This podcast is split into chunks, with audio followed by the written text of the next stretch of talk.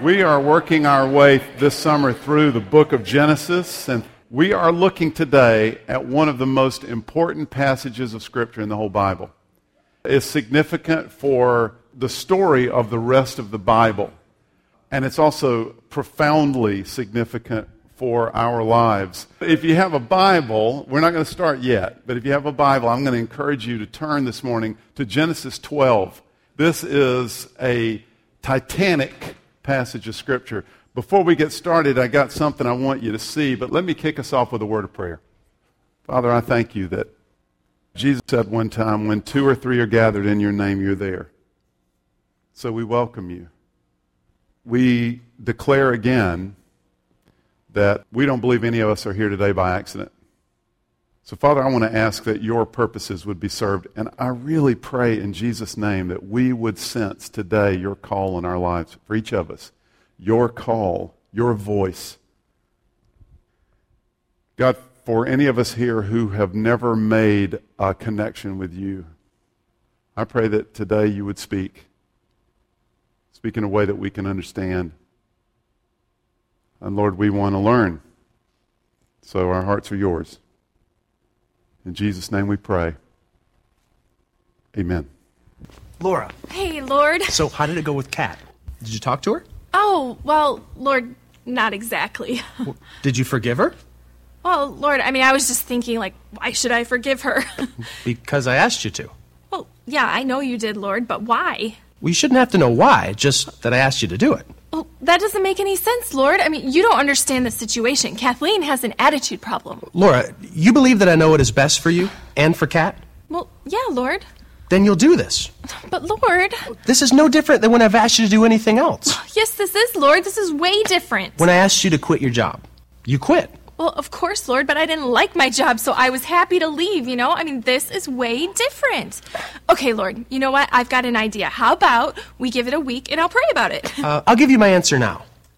But, Lord, Look, Kat's coming by here very soon. she's coming okay? by here. Yes, well, uh, let's go. Now's your No. chance to talk to No. her. I want you to But forgive Lord, her. you don't understand. It! Hey, Laura, hi. It's been like Hi, two weeks since we've had coffee. yeah. Oh, it has. We should totally get together this week. Wow, I can't do that. I am so busy. Oh, Yeah. well, how about next week? wow. You know, actually, I don't think it's going to happen for a while. Oh, well, is everything okay? Oh, yeah, everything's great. Uh huh. All right. Um, I guess I'll just um, see you later then. Bye. Lord, did you hear that attitude? I thought you were going to forgive her. I thought you said we could wait a week, Lord. No, you said that. Oh, okay, Lord, you're being unreasonable, okay? Why don't you just go talk to Kathleen and have her come to me and ask for my forgiveness? Laura, you need to obey. I want you to forgive Kat. But, Lord, Why do you keep calling me Lord? You won't even do what I ask. So, spiritually high impact people are people who live their lives in response to God's call. People who make an impact spiritually are people who live their lives in response to God's call.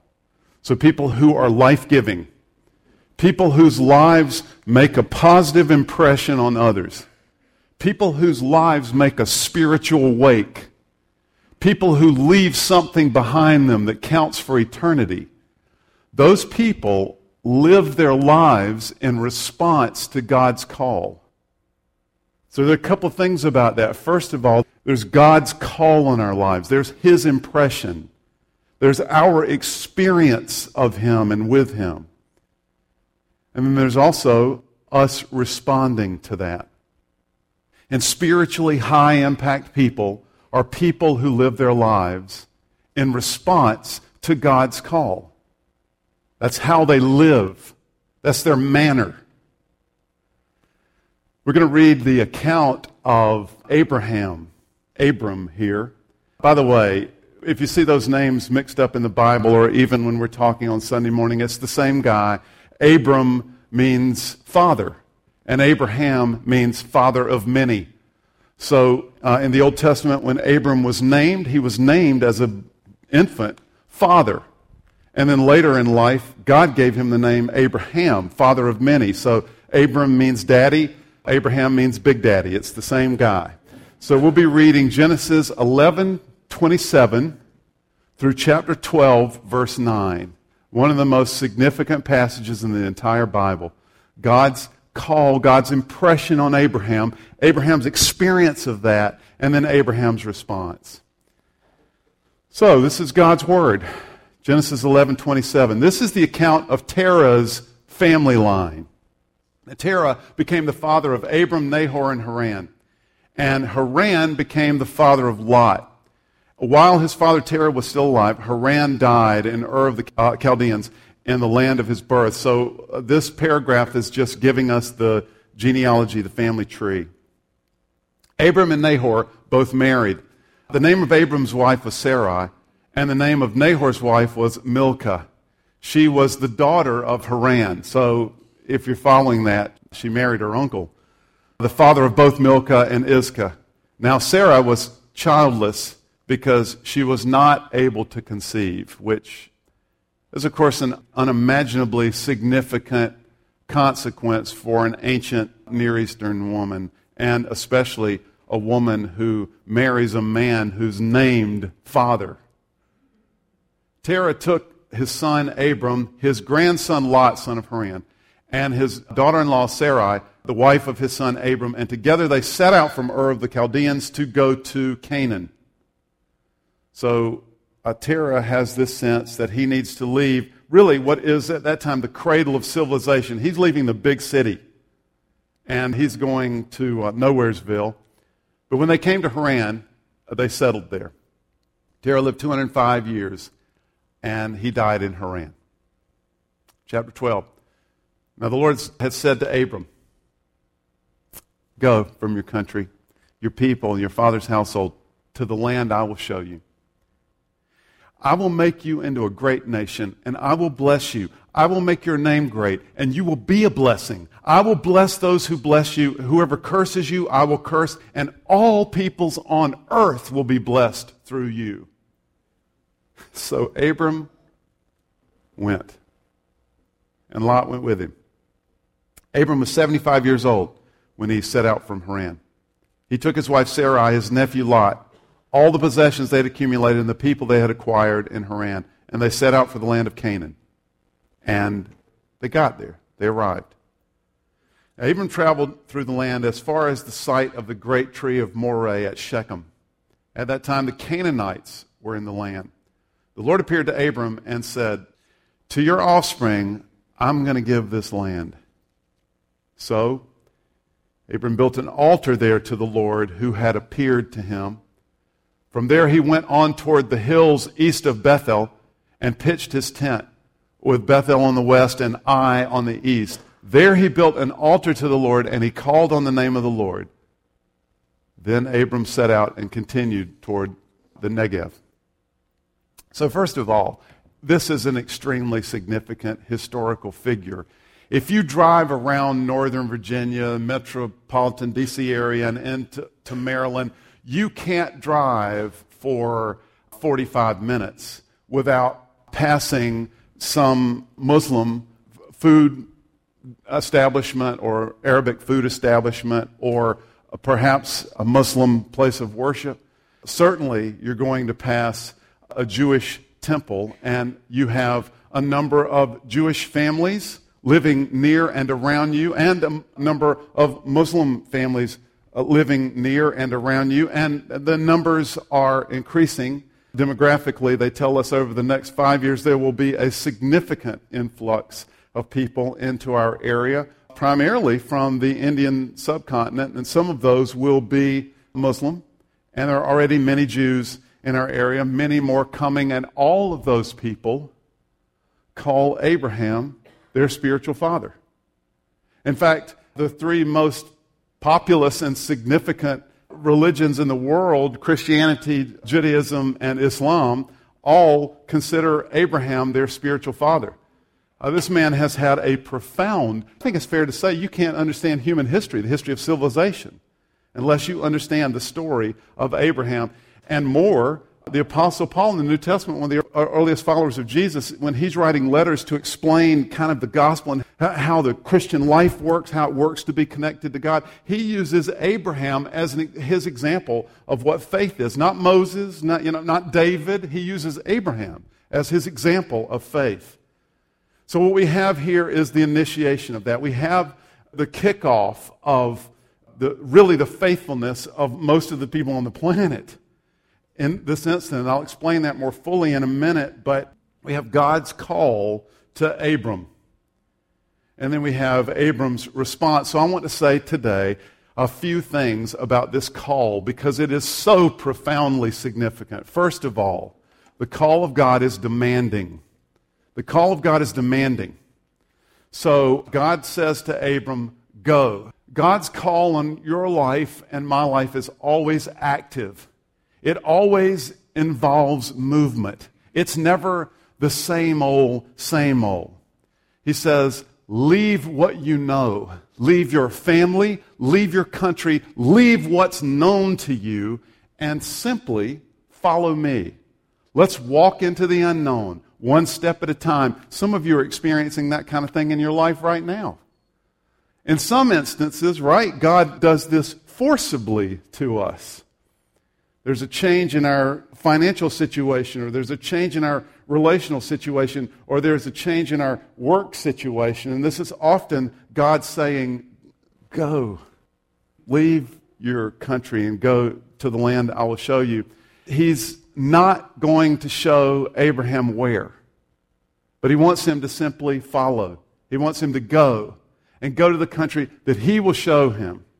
You know, I can't tell you how many times over the years I've had people talk to me about faith, and either they're somewhere on the journey of early steps in their becoming a Christian, or they've crossed over the line of faith and they're early in the walk and figuring out how to make and how to deepen that connection with God, and they sense God moving and God tugging and God pushing. And there will often be conversations or questions like, you know, what do I do with this relationship?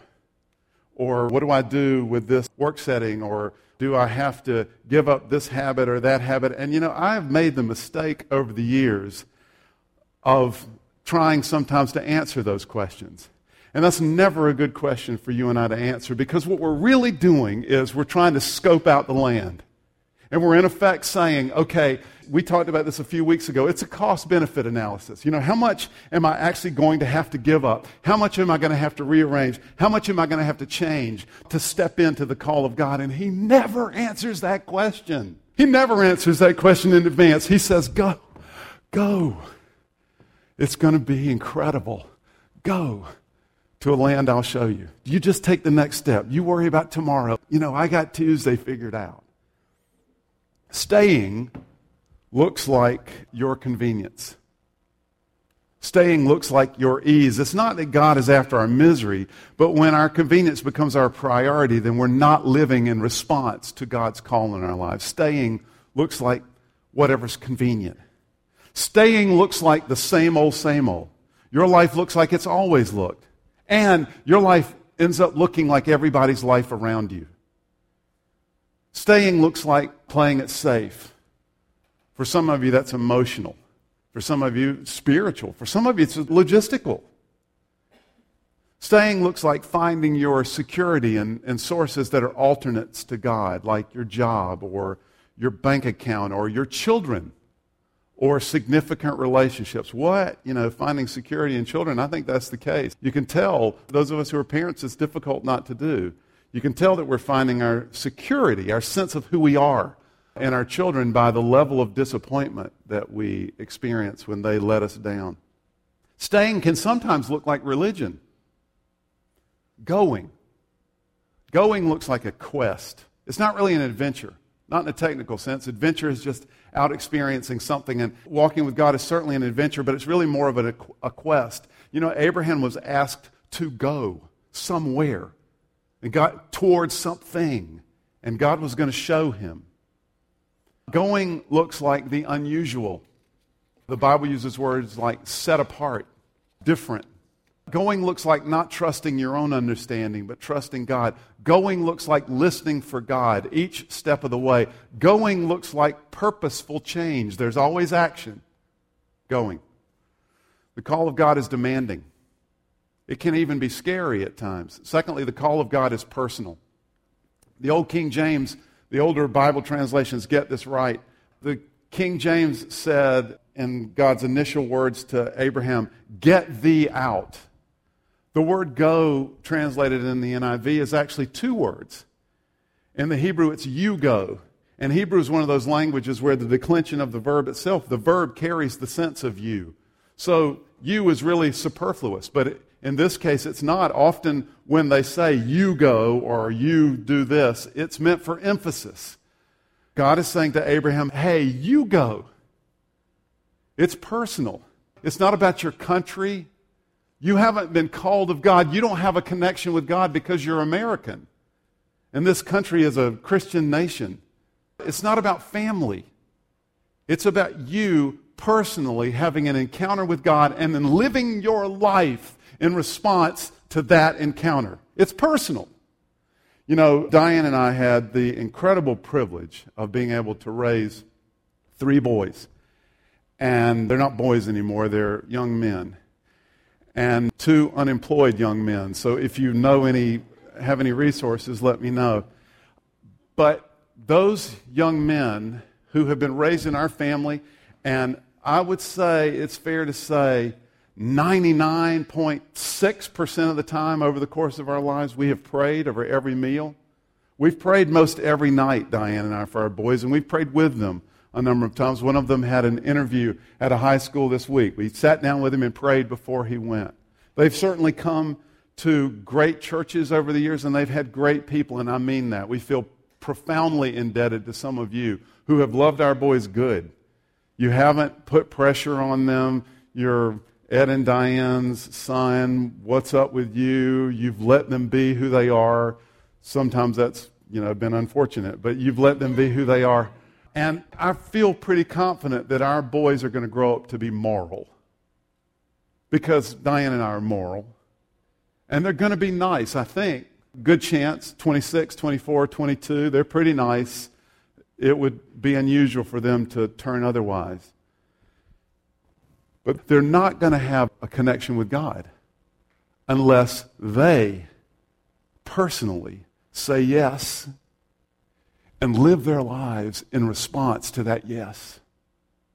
Unless they feel at some point the press of God into their lives hey, Dawson, I've got something for you to do, buddy. I want you to follow me. Unless and until they experience that and feel that and turn and go.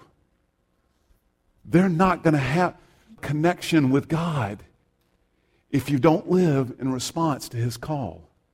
And you cannot be a high impact person spiritually without living your life in response to God's call. And many of you know that.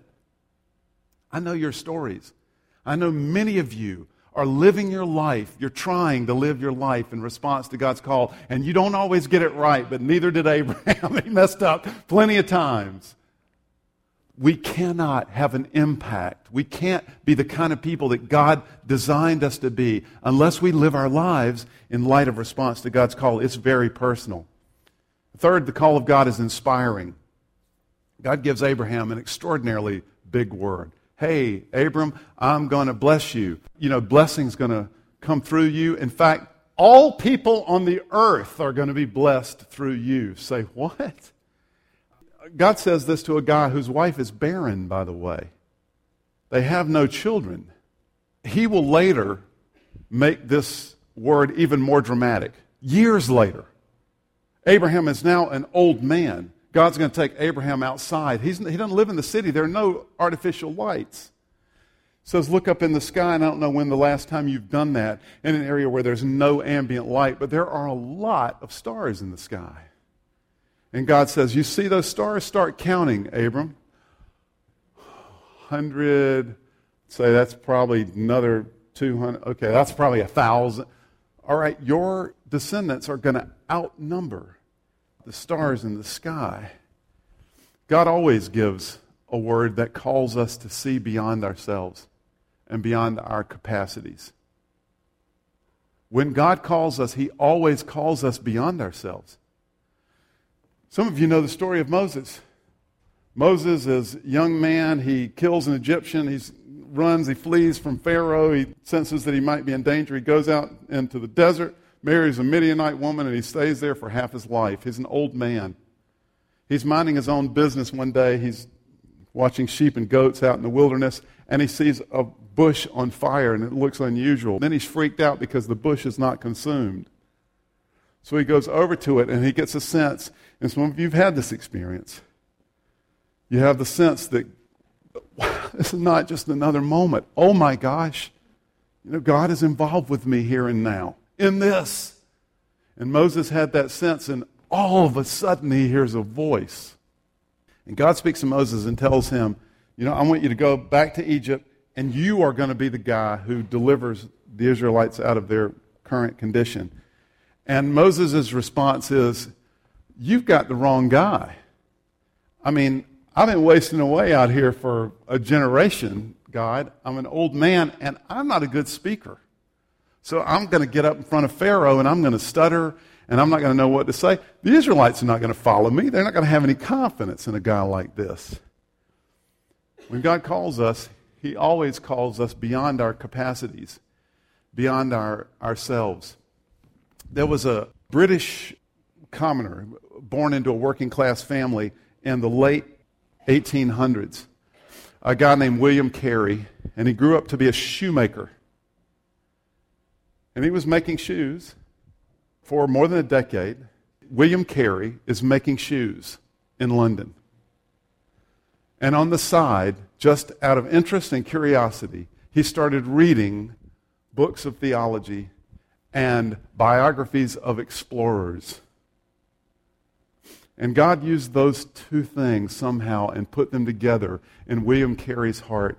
And William Carey one time went to a large meeting with a bunch of Baptist ministers, and this shoemaker stood up and said, Look, I think that we need to take the gospel. I think we need to take the good word, the good news about God's love as it has expressed itself in Jesus Christ. I think we need to take that to China and India and tell folks who have not heard. And it's reported that one minister stood up and said, Look, if God wanted to save those people in those distant lands, he would do it himself. Unfortunately, for the modern missionary movement, William Carey thought, well, I think he is doing it. He's doing it through me.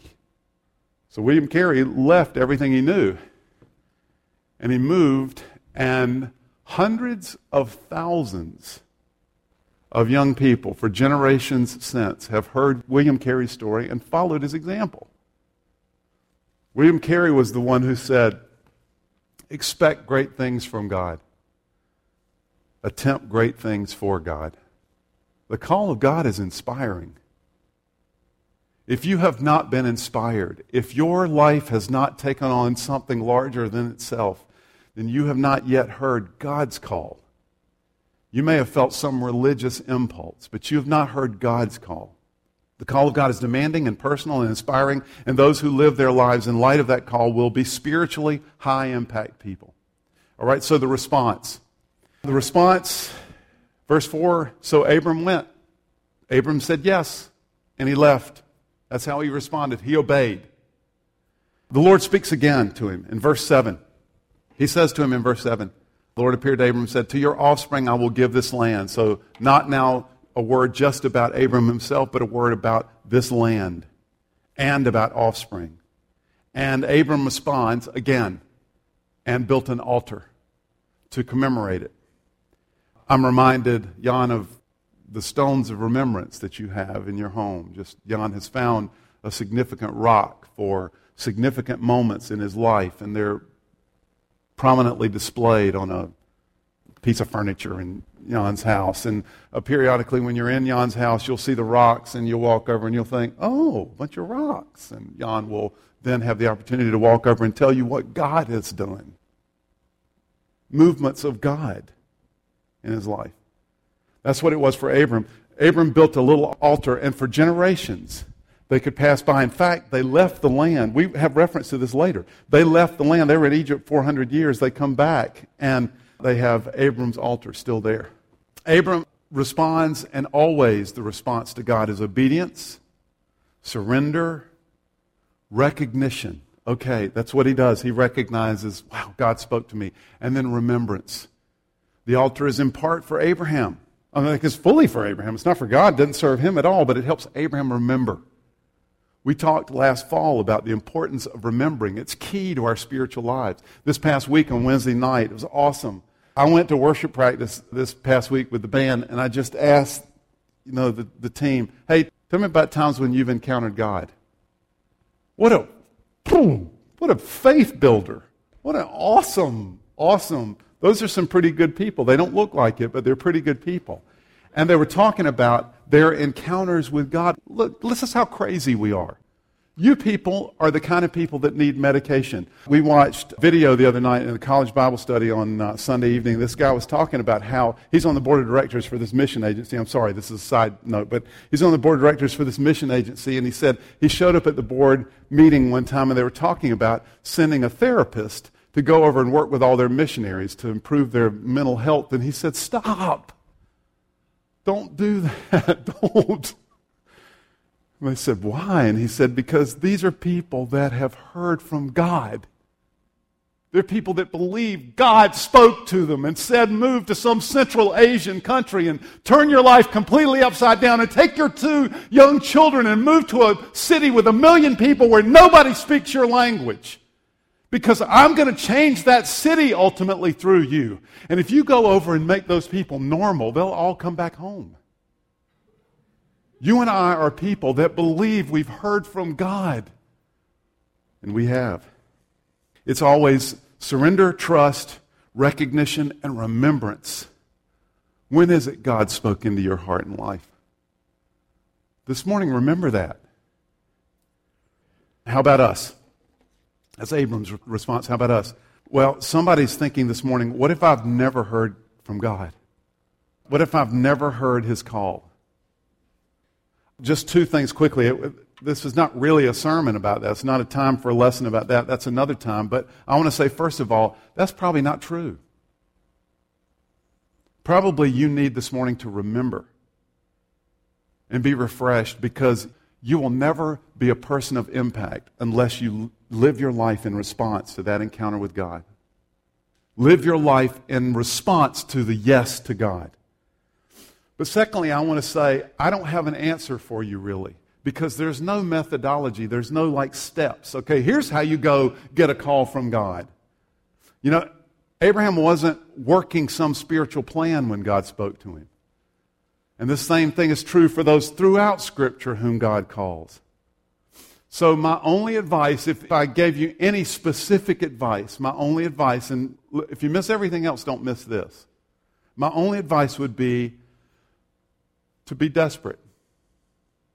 We live such good, safe, comfortable lives that we've eliminated most of the desperation from our lives. And I would, I would encourage you to be desperate. Allow yourself to be desperate. When you want God more than anything else, God moves, God answers, God calls. There's an old Pentecostal evangelist named Leonard Ravenhill who used to say, God doesn't answer prayer. And he would let that hang in the air for a while. He would say, He answers desperate prayer. And sometimes we think we're desperate when we're not. We're desperate, of course, to have our own way, or we're desperate for things to go easier. We're desperate for things to work out, but we're not desperate for God. We're not desperate for whatever God has for us. So I would encourage you and I to be desperate. Okay, so the response surrender, obedience, recognition, remembrance, trust. So Abraham went. God said go, and Abraham went. I got a personal word here. I'm sometimes discouraged, I'm sometimes embarrassed, honestly by how little impact my own life has had, or my sense of it anyway, given all that God has invested in me. But the fact that my life has had any impact at all is testimony to the personal inspiration that I've received from God's call on my life. And it's the result of my having submitted to the ultimate demand of God for Him to be the director of my life years ago, I was in a seminary class, and guy was talking about this passage in Genesis, and he made an observation that I'd never heard before and have never heard since. But he was talking to us about young at the time I was young, so this was 1879, and he was talking to the young men and young women in the congregation, and he said, I want you to notice something critical about this, this verse here, and Abram's response. We're all, okay, tell us. And he says, The Bible says Abraham went and Lot went with him. He pauses pregnantly, and we're all little puppies. Okay, feed us. What in the world are you talking about? So that's always the way it is spiritually. There are Abrams on whom God places his hand and presses on their heart. And then inevitably, there are lots that go with them. And if you follow the arc of the rest of this story, Lot is constantly getting into trouble. He's creating conflict. For, there's conflict between Abram and Lot. People can't get along with one another. They end up having to separate with one another. And Lot is the one that ends up living in Sodom. And Abram has to go in and rescue Lot because God is going to destroy Sodom and Gomorrah. Lot is just constantly getting into trouble. Because God placed his call on Abram's life, and Abram said yes, and Abram became a high impact person and Lot went with him.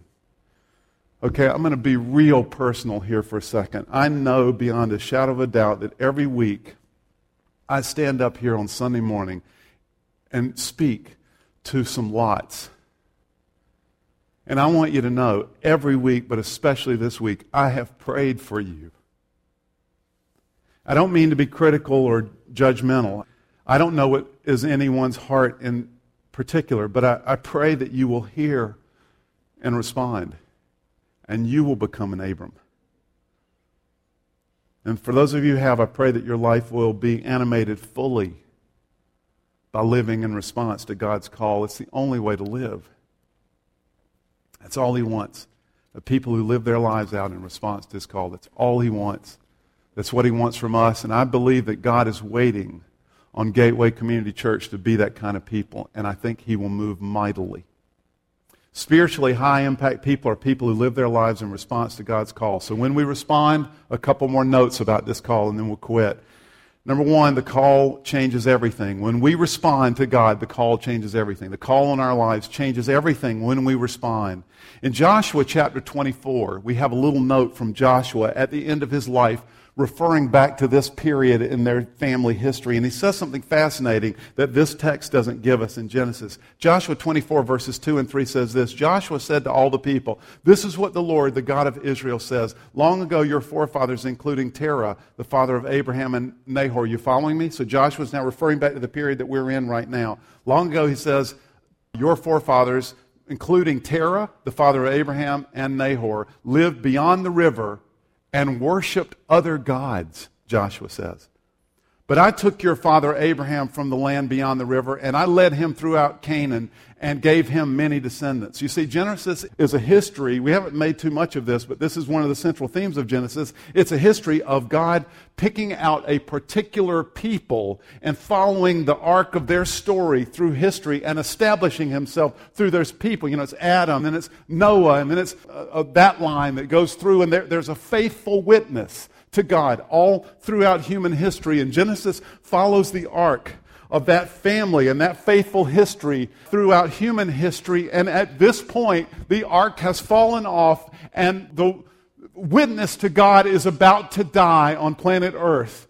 The faithful family is living among people who are pagan worshippers, and they have become pagans themselves and are worshiping other gods, including Terah and Abraham. We're at a place in human history where there is almost no witness, no faithful witness for God. And the call of God changed everything. It completely changed human history. Because spiritually high impact people, when they live their lives in response to the call of God, it changes everything. The call of God changes everything, and it will change everything about you, and it will change everything about what flows out from you. Your children, your friends, the people on whom you have an impact, and you will have an impact beyond what you can imagine. Do you think Abraham could meet with us today and look out on us? Uh, don't you think he would be amazed? And then if we were to say to Abraham, look, Abraham, FYI, there are a lot of us all over the planet. You got to be kidding me. No. Because you went. The call of God changes everything. Have you ever seen the movie Becket? It was a film in 1964. It won several Academy Awards, or it was nominated for a bunch of Academy Awards. And Richard Burton plays Henry II. It's in like the 1100s, I think. And he is a carouser and a womanizer. And one of his drinking buddies is a man named Thomas Becket. And Becket was not only a drinking buddy of Henry II, but the movie portrays that he would also arrange for Henry II's dalliances with other women outside of his soulless and unhappy marriage. And the thorn in Henry's flesh is the archbishop who is, you know, constantly slapping his wrist and it will remind him of other things and will not let Henry do basically whatever he wants. So at one point, pretty early in the movie, they're off on a trip. Henry gets the word that the archbishop has died and he has a brainstorm. Oh my gosh, I get to appoint the archbishop. And I'm going to appoint my buddy, Thomas Becket, and I'll show all of those pompous priests. I'm going to appoint Thomas Becket to be the archbishop, and then I can do whatever I want, and Thomas and I can party on the church's dime. So he appoints Thomas Becket, and a very weird thing happens on the way to Thomas Becket's priesthood. He gets a call from God, and it changes everything. Becket ends up standing against Henry II and will not allow his behavior. And Henry II spends the entire movie tormented that his good buddy Thomas has turned into this. How did that happen? It's the call of God on his life. At the end, Henry's so tormented. He's, there are a group of people around him, and he says, Who will help me deal with this thorn in my flesh? And several of his sidekicks run out and kill Becket. Becket's last words are, Poor Henry. The call of God, when we respond, it changes everything. Secondly, the call of God sustains us when we respond. Finally, Abe makes some mistakes and he takes some pretty serious detours throughout the rest of Genesis. And going to encourage you to read the story. It's, it's a little sad at points, but he's personally sustained. And the work of God is sustained by the call on Abram's life. I mean, he makes some serious mistakes. Your mistakes pale in comparison to the mistakes that Abraham makes, but the call of God on his life is sustained, and his future is sustained, and the work of God is sustained, and you and I are still here because Abram said yes. People who live high impact lives spiritually are people who live their lives in response to God's call. Let's wrap up. You know what? Jesus models this for us, doesn't he? In the garden on that last night, among other times in his life, Jesus looks at the Father and he says, Please, something else. But not my will, but yours. He says yes. And because he says yes, Jesus becomes the megaphone for God's call to us. Jesus actually amplifies God's call to us. He does that by removing everything that hinders us from a connection with God. Jesus has removed everything that hinders us from a connection with God. We'll be explaining that more in coming weeks, but all sin, guilt, relational distance, the dissonance that we feel from the busyness in our own lives, Jesus has made a way beyond all of that so that we can experience God's call on our lives personally. Let me conclude with this. I'm not going to read all of this. We were going to look at Genesis 15, but I'm going to look at it real quickly with you. Genesis 15 is an odd little passage of Scripture where essentially what happens in Genesis 15, and go back and read it again this afternoon. It's one of those passages of Scripture that you read and you go, What? Let me explain a little of what's going on and it'll help you with it. Because what happens is formally, in a way that's kind of a commemoration, almost like uh, Abram building the altar, God has an encounter with Abraham and he ends up formalizing it or officializing it in Genesis 15. So that's what's going on here. They call it a covenant ceremony. It's a covenant making ceremony. Covenant is a fancy Old Testament word for, you know, agreement. Nations made covenants with one another. They were essentially elaborate treaties with one another. And there were covenant ceremonies, things that they would go through, the dances that they would do with one another, like, you know, treaty signings. And Genesis 15 is an example of a second millennium ancient Near Eastern covenant ceremony, but something remarkable happens and you can't miss it. Don't miss this. Okay, I said it already, but forget it. If you miss everything else, don't miss this. I'm going to tell you how critical this is a wild passage. So I'm going to read quickly. So now, Genesis 15, this is what happens. And it's happened in your life too. You know, you've seen God weave himself throughout your life and show up again and say something to you that's really a reaffirmation of something that he did when you were nine or when you were 15 and you know, I've heard that voice before. I've felt that impulse before. That's the call of God on your life. Lean into that. And throughout Abraham's life, you see this God weaving himself into Abraham's story. And here in Genesis 15, he really is just saying the same thing again. So let's, let's look at this quickly. After this, the word the Lord came to Abraham in a vision. Don't be afraid, Abram. I'm your shield. I'm your very great reward. But Abram said, Look, I'm tired of this, Lord. Sovereign Lord, what can you give me? since I remain childless because you gave me these big promises. And I felt this call on my life, and it was really, really big. And I was psyched. It was inspiring. And I'm still here, but ain't nothing happening.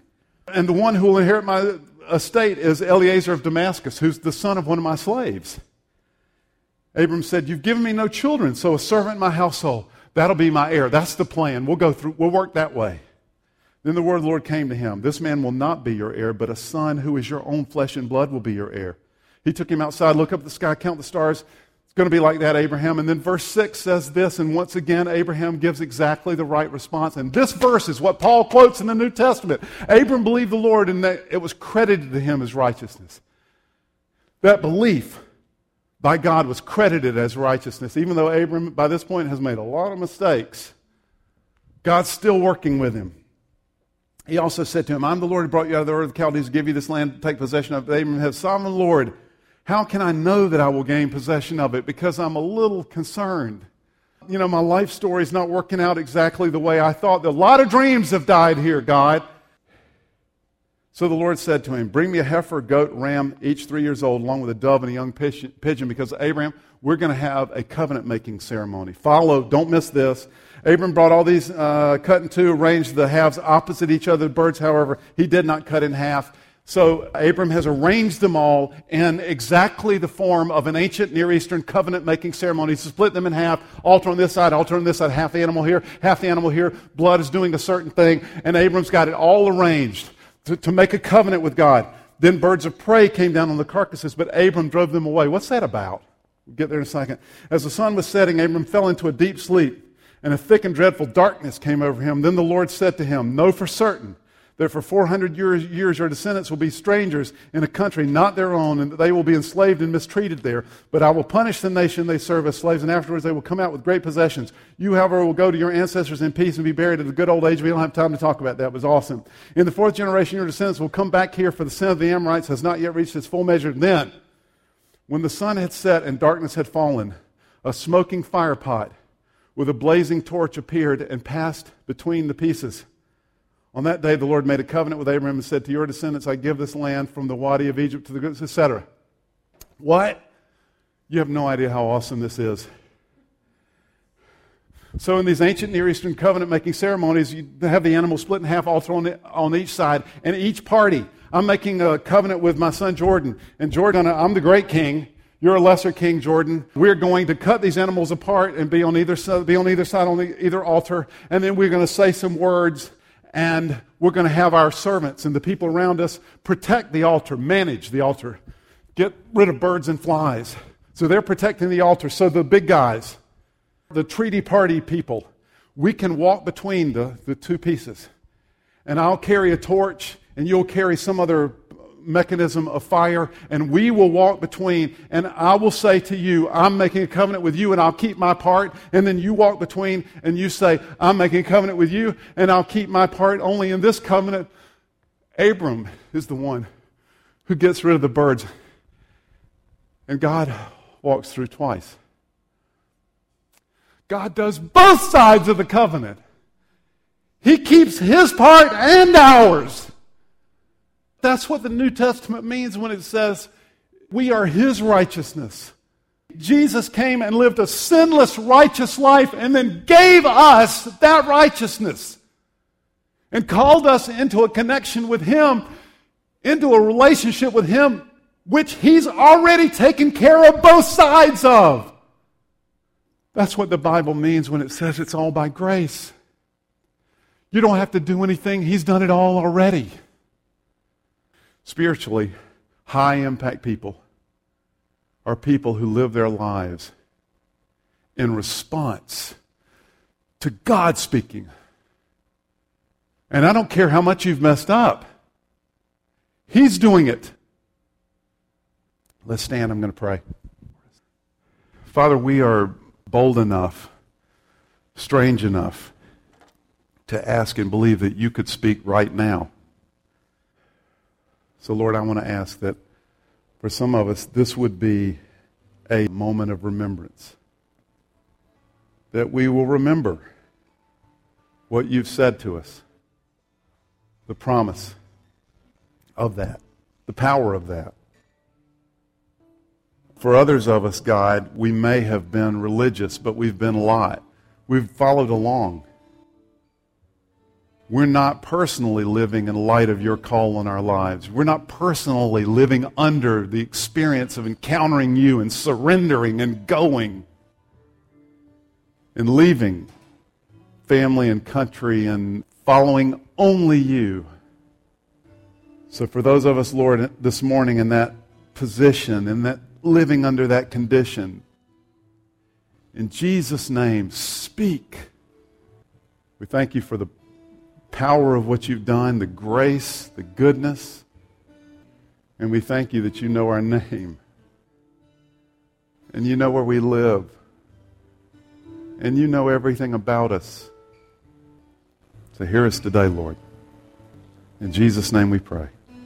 Amen.